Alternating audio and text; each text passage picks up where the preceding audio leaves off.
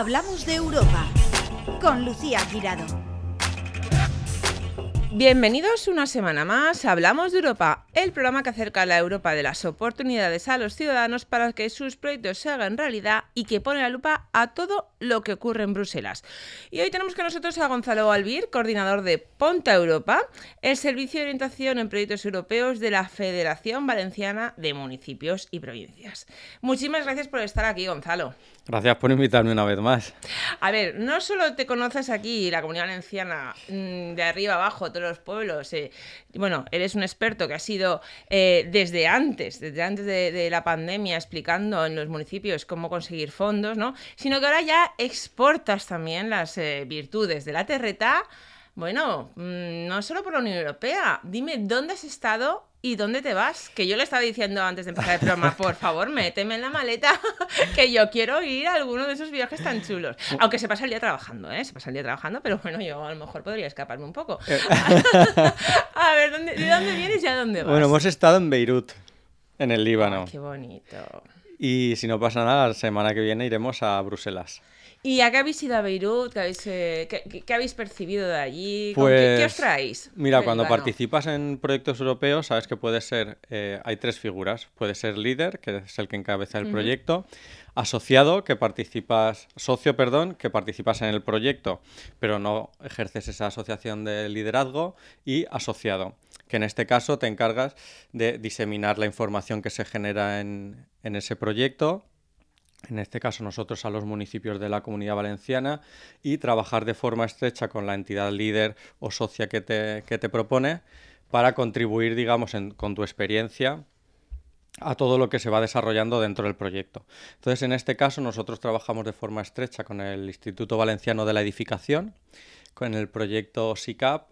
Y, ¿Qué, es, ver, ¿Qué es el proyecto SICAP para los que nos estén escuchando? Pues el proyecto SICAP, ellos están trabajando eh, un proyecto con la orilla norte, en este caso de África, y países sur de la cuenca del Mediterráneo, en eh, eficiencia energética. Sabes que mm. siempre nos gusta hablar de sí. eficiencia. En este caso es para edificios públicos, colegios en este caso, y, y centros sanitarios. Entonces nos propusieron, nosotros como asociado, irnos conjuntamente con ellos a, a Beirut, a ver qué estaban haciendo, concretamente en Beirut, porque tienen muchos problemas de, de electricidad, y están eh, aplicando placas solares, digamos, en todos los edificios. ¿Les está públicos. yendo bien? Les está yendo muy bien, y además... Son autosuficientes, porque además a lo mejor allí no hay tanta eh, condensación de gente, ¿no? Y entonces, tienen muchos llega... problemas porque no, en este caso Beirut eh, no puede pagar la electricidad que consume, porque se han incrementado mucho los precios de, de la energía, como todos sabemos, y lo que están haciendo es, a través de placas solares, asegurar al menos que los edificios públicos cuentan con energía. Claro, esto es muy importante para colegios y hospitales, claro. En colegios, para no tener que... que Suspender parar, las clases, que claro, parar digamos, hospitales, la, la educación en vital. hospitales, porque es, es vital. Imagínate una operación que se te vaya la luz a mitad de, de operación. Claro. Entonces, eh, muy bien la experiencia en, en el Líbano, en Beirut. Eh, yo aconsejaría ir. Tanto más, me imagino, la experiencia eh, profesional y, para, y luego humana, ¿no? Me imagino que es profesional, un cambio... eh, muchas veces tienes demasiados prejuicios cuando vas a otro país, por eh, películas que has visto, por mm. noticias que te llegan. Es verdad que... No, de... Yo estoy viendo una serie ahora ambientada en Beirut, cuando me he dicho, vengo de Beirut, y yo, mira... De Beirut uh-huh. solo nos llegan películas uh-huh. americanas de guerra y, uh-huh. y, y quizás tienes una imagen errónea, te digo. Y cuando llegas allí y conoces a la gente, en este caso era de la Agencia de la Energía, que estaban gente joven, súper preparada, que habían vivido en, en diversos países... Eh, Bueno, un dominio de, de la eficiencia energética, de lo que estaban haciendo, excepcional. Además, no solo ellos, sino que había gente también de Jordania, de Egipto y de Túnez, y, y todos los equipos eran eh, espectaculares. Y una de las cosas que nosotros queríamos hacer, y aprovechamos ese proyecto también, consideramos que además de proyectos europeos, tenemos que trabajar no solo en la Comunidad Valenciana, sino mirar hacia, en este caso, hacia el Mediterráneo. Por eso queríamos ir ahí, para, para ¿Y conocer. ¿Y por qué? En ese sentido, queréis mirar todo el Mediterráneo para pues porque en realidad... replicar, ¿no? Eh, ¿O es que queréis extender alguna forma de hay, hay de un, una red? O... Hay una, un tipo de proyectos que se llama E N I N B C Med, que se trata de, entre los, pa... entre los países del Mediterráneo, las dos cuencas que se les suele mm. llamar, eh, en este caso colaborar para diseminar exactamente el conocimiento, la formación y la información que hay, y también para romper barreras y conocernos entre nosotros, porque muchas veces eh, parece que el Mediterráneo sea un muro cuando en realidad todos estos países que te he nombrado, excepto Jordania, son países vecinos. Quiero sí. decir, el, el Mediterráneo es algo que nos une, no es, Totalmente. no es algo que nos separa. Y además creo que en carácter... Bueno, a mí es que el mar me encanta. Yo creo que el Mediterráneo es una idiosincrasia que... Pues, eh, mira... Ahí, no sé la experiencia. Ahí ¿Somos también, muy diferentes o no? Ahí también entra la parte humana, que es lo que decíamos, de aprender mucho, de quitarte muchos prejuicios, de, de por ejemplo, sentarte a la mesa. Ya sabes que una vez acaban, digamos, los, los proyectos, pues los países anfitriones suelen agasajar con comidas y cenas un poco para conocerse las personas y, y entablar relaciones más, más fluidas. Y... Y una de esas cenas, eh, además, fue maravillosa porque era como si estuviésemos cenando aquí en, en cualquier eh, casa nuestra en verano. Era como si nos conociésemos de repente toda la vida. Como Son muy, muy abiertos, muy mediterráneos, mediterráneos, ¿sabes? Y era algo... Porque además estaban eh, socios italianos, griegos, franceses... Era como si una gran familia nos hubiéramos reunido en, en Navidad. Así un, un ambiente muy distendido, muy... Entonces... nos ha servido mucho para contactar con, con esas personas y trabajar en posibles proyectos futuros. Qué bonito. ¿Y se puede trabajar entre la Unión Europea en este momento con el Líbano, con algún país? ¿Cómo se puede sí, trabajar? La, la Unión Europea tiene programas específicos para colaborar, en este caso, con el norte de África, que son, digamos, nuestros países eh, limítrofes, y también está haciendo... Eh, de determinados programas para que colaboremos también en este caso con Rumanía, Bulgaria y Moldavia está empezando a introducirlo. Yo sé que sabía Rumanía y sé que sabía puntualmente, sobre todo algunos países de intercambio y tal, pero eh, Ucrania, por supuesto, ¿no? Pero otros países como el Líbano no lo tenía yo tan, tan de claro. De hecho, en, podía... en algunos interredes... Como socios, me refiero, de la, ¿no? de la Unión Europea, digamos que se puntúa más que trabajemos con países del este de la Unión Europea, ¿Mm? para afianzar las relaciones entre, en este caso tenemos que trabajar Occidente y Oriente de la Unión Europea para unirlo, y del mismo modo eh, la Unión Europea trata de que colaboremos también con la otra orilla del Mediterráneo, porque en realidad eh, somos prácticamente iguales, nos, nos diferencian, pues son menos las... Las, las cosas que nos diferencian, sí, que las que sí, nos unen. Muchas veces son más las barreras mentales que tenemos con respecto mm. a las otras personas, cómo pensamos que nos vamos a tra- que nos van a tratar. O, por ejemplo, para mí fue en Líbano, cuando fuimos, una de las cosas que te llama la atención, no tienen luz en la calle. ¿Ah, Tien- no? Tienen farolas, pero debido al, al alto precio de la luz no lo pueden pagar. Pero esto es ahora últimamente por el tema Última, de la guerra. Últimamente, o, y o después como tuvieron también la explosión claro. en el puerto, tra- a raíz de aquello el país ha sufrido bastante económicamente, entonces no pueden pagar. Eh. Sin embargo, nosotros íbamos, en este caso Irene, la compañera, y yo íbamos eh, con el resto andando por las calles de Beirut a oscuras con la linterna del móvil o la luz que salía de, de, las, casas. de las casas o los escaparates, y te puedo decir que en ningún momento... En ninguno, ¿eh? Sentimos sensación de inseguridad. Uf. Hasta Fíjate aquí, lo que te estoy diciendo. En Valencia, ¿eh? Sientes eh, inseguridad Cami- y en el Líbano no. Caminando por la calle, eh, la gente, un trato exquisito. Qué bonito. Oye, pues mira, dentro de nada que llega veranito, es que yo estoy modo, modo verano no. ya. Dentro de nada. Dentro de nada. Hombre, dame la esperanza. Que... Pues oye, oye, una Semana Santa, oye, una escapadita también, que nunca viene mal. Pues oye, teníamos, tenemos que cambiar nuestro concepto. Sí. Tanto aprovechar las cosas que tenemos cerca que no las sabemos, como no ir a los destinos típicos. Entonces, una de las, de las cosas que queremos hacer para los siguientes ejercicios, a ver si, si es posible, es relacionarnos más con, con todo este tipo de países para llevar lo que estamos haciendo nosotros y aprender de ellos. No se nos olvide que... Y, y desde el punto de vista profesional, sí. ¿qué habéis aprendido? O sea, ¿nos hay alguna diferencia? ¿Las placas solares son iguales? ¿Hay que utilizar más baterías? No sé, ¿qué, qué, qué, eh, ¿qué habéis aprendido en este aspecto? ¿Que se puede ser autosuficiente totalmente en un hospital? ¿Con qué te, os habéis venido? ¿Por qué? Pues como las problemáticas son totalmente distintas en este caso, te das cuenta, aquí por ejemplo estamos con la palabra resiliencia. Totalmente, se ha puesto de moda. Todo el día abajo, y ahora... todo el día resiliencia para arriba y para abajo. Y ellos ya eso lo son desde... Pues tú te descubres, que parece una tontería, pero no lo es, que tú eres resiliente teniéndolo todo. Claro. Pero no es lo mismo ser resiliente cuando eh, te faltan muchísimas, cosica, muchísimas cosas que nosotros consideramos básicas. Claro. Entonces, la verdadera resiliencia es esa. Claro, nosotros Va. pensamos, no, si nosotros pegamos el móvil, somos resilientes. Y allí la verdadera es sobrevivir. Y, y hacen un trabajo y un sacrificio brutal, y sobre todo lo hacen mucho en, en pos de la comunidad, porque estamos hablando de personas jóvenes muy preparadas que han vivido en el extranjero y deciden volver a su país para contribuir mediante proyectos y debido a las relaciones que tienen con países mm. eh, europeos, americanos o, o incluso asiáticos, contribuir a desarrollar su país. Quiero decir, eso... No hay fuga de cerebros. Bueno, habrá, hay, pero, pero que, comparado con... Pero me refiero que es una... Mm. Para mí me parece algo muy digno Hombre. y de mención. Totalmente. Reconocer a estas personas el, el trabajo que han hecho en pos de, y que están haciendo en pos de su, de su país.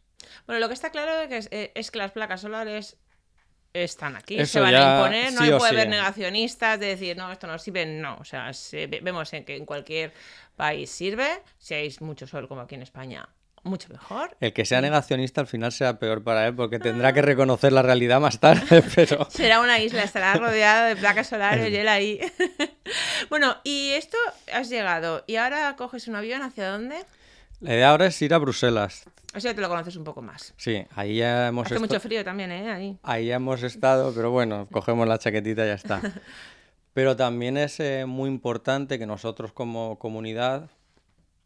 Vayamos a Bruselas, sab- sepamos qué está pasando allí, eh, nos reunamos con, con diversos agentes para conocer cosas que son importantes para los ayuntamientos, eh, saber las, por dónde van a ir las líneas futuras. Es verdad que ahora tenemos la estrategia en los Next Generation porque hay mucho dinero y lo tenemos aquí y ahora, pero no nos podemos olvidar que el marco veintiuno veintisiete ya está abierto y tenemos que... Eh, Yo sé que esto que voy a decir.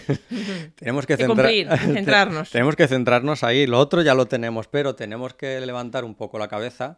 Sé que es difícil, pero empezar a programar y diseñar todas nuestras actuaciones de cara al veintiuno veintisiete.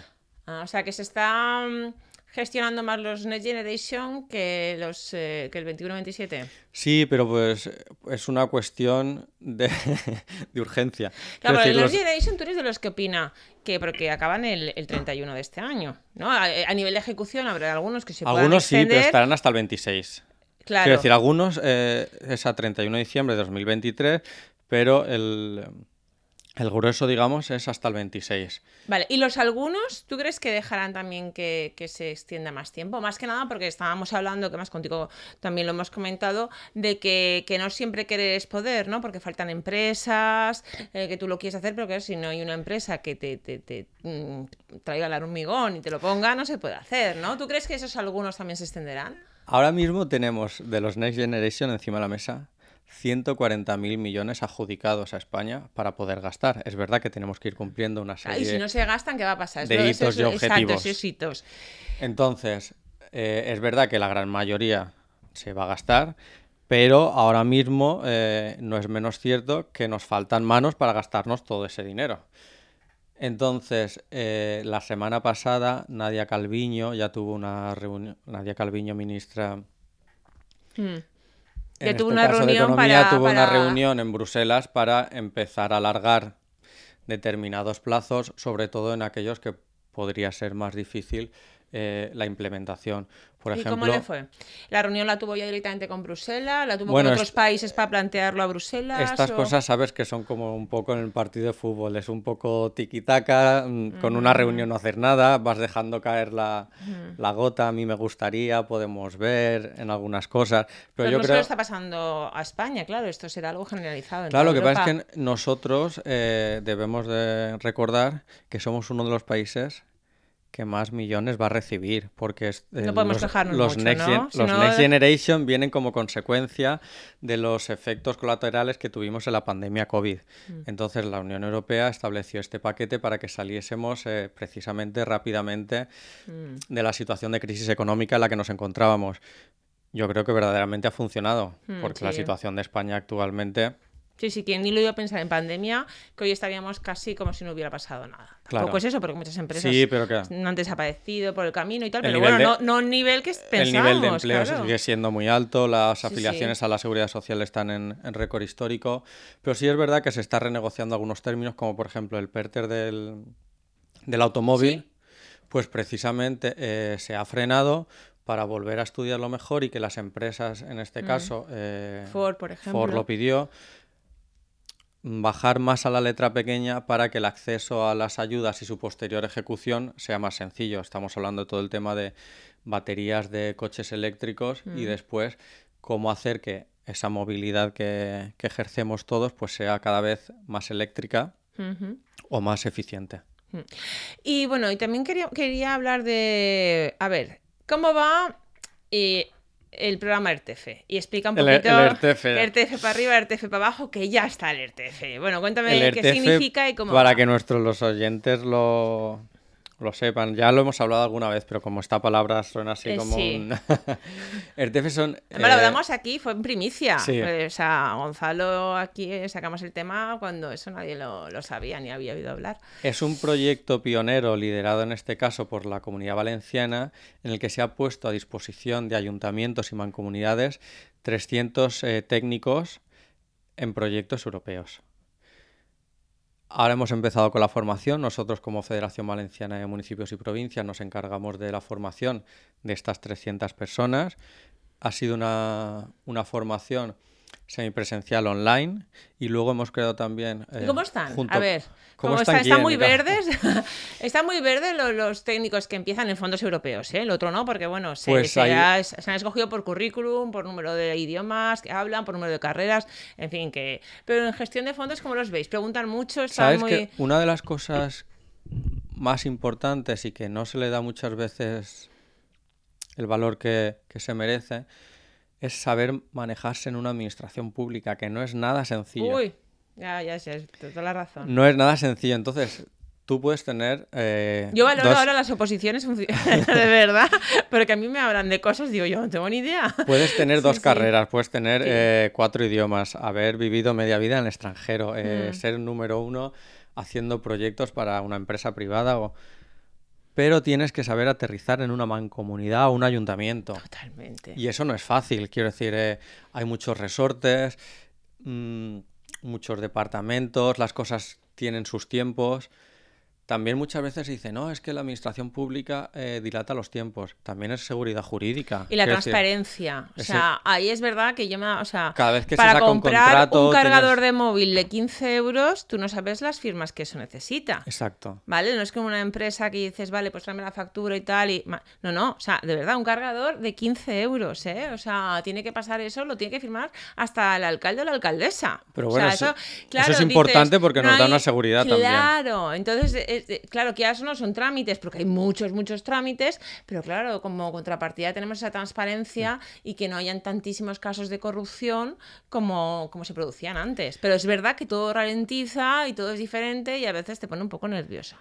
Pero a mí, que ya lo... soy nerviosa, pues sí. pero, pero bueno. Yo lo que he percibido es que estas personas que han entrado tienen muchas, muchas ganas de hacer proyectos, de hacer cosas. Uh-huh. Y el otro día, por ejemplo, en... tuve una, una pequeña intervención con ellos y les decía, digo, a ver, eh, yo me alegro de que sea así, de que vosotros queráis hacer cosas, de que queráis implementar proyectos, poneros ya manos a la obra, pero tenéis que tener en cuenta que no trabajáis solos.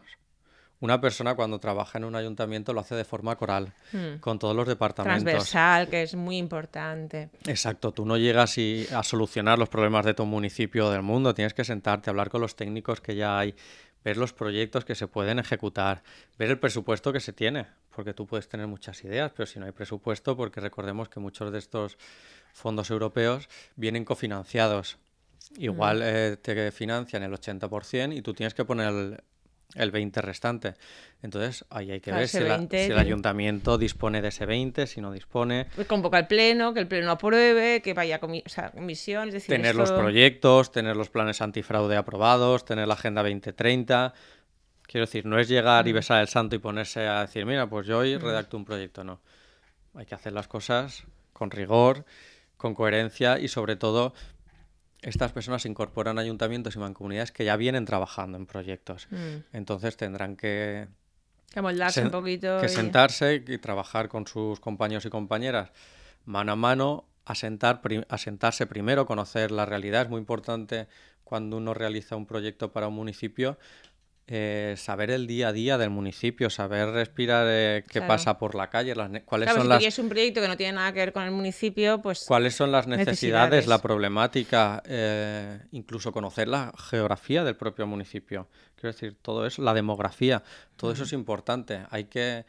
Para trabajar en un ayuntamiento tienes que ser muy consciente de la realidad que pisas uh-huh. para dar respuesta precisamente a los vecinos y poder mejorar su calidad de vida. Que realmente es donde tienen que ir a la ciudadanía, sus fondos, claro, ¿no? Sus necesidades. Porque es verdad que siempre decimos que los proyectos, todo el mundo puede aprender de los proyectos que se han hecho y hablamos mucho de las buenas prácticas, pero no deja de ser cierto que cada ayuntamiento y cada municipio es mm. una realidad mm. distinta a otro. Entonces, lo que hoy puedo aplicar aquí, mañana puedo coger ideas para otro municipio, pero no significa no replicar que eso... Tal cual. No significa que esa réplica me vaya a funcionar igual que me ha funcionado en otro municipio, porque cada uno tiene sus casuísticas. No es lo mismo un ciudad de costa que interior, una ciudad superpoblada como Valencia, que un... Claro, o que tenga a lo mejor pro- la, la algún determinado ciudad. problema de agua, mm. o, o que eh, temas de institutos que, que no se hayan hecho. Ya, bueno, ahora ahí, por ejemplo, está el tema edificante y demás, pero mm. todo el tema de eficiencia energética, claro, pues depende también de la trayectoria que haya tenido el ayuntamiento, podrás claro, aplicar anterior, más o menos. Claro. Gonzalo, pues muchísimas gracias por estar en Hablamos de Europa y, bueno, quiero que me cuentes todo, todo, todo cuando llegues de Bruselas. A la vuelta de Bruselas te contamos en detalle todas las reuniones que hemos tenido y a los ayuntamientos que estarán muy interesados en saber cuáles son las novedades. Pues muchas gracias, Gonzalo. Una semana más en Plaza Radio, La Voz de Valencia Plaza, les hemos hablado de la Europa, de las oportunidades y de la actualidad del viejo continente, porque lo que ocurre en Europa te afecta directamente. Encuentra todos nuestros podcasts en nuestra web nueve nueve nueve plaza radio punto es o en tu plataforma preferida. noventa y nueve punto nueve Plaza Radio, La Voz de Valencia.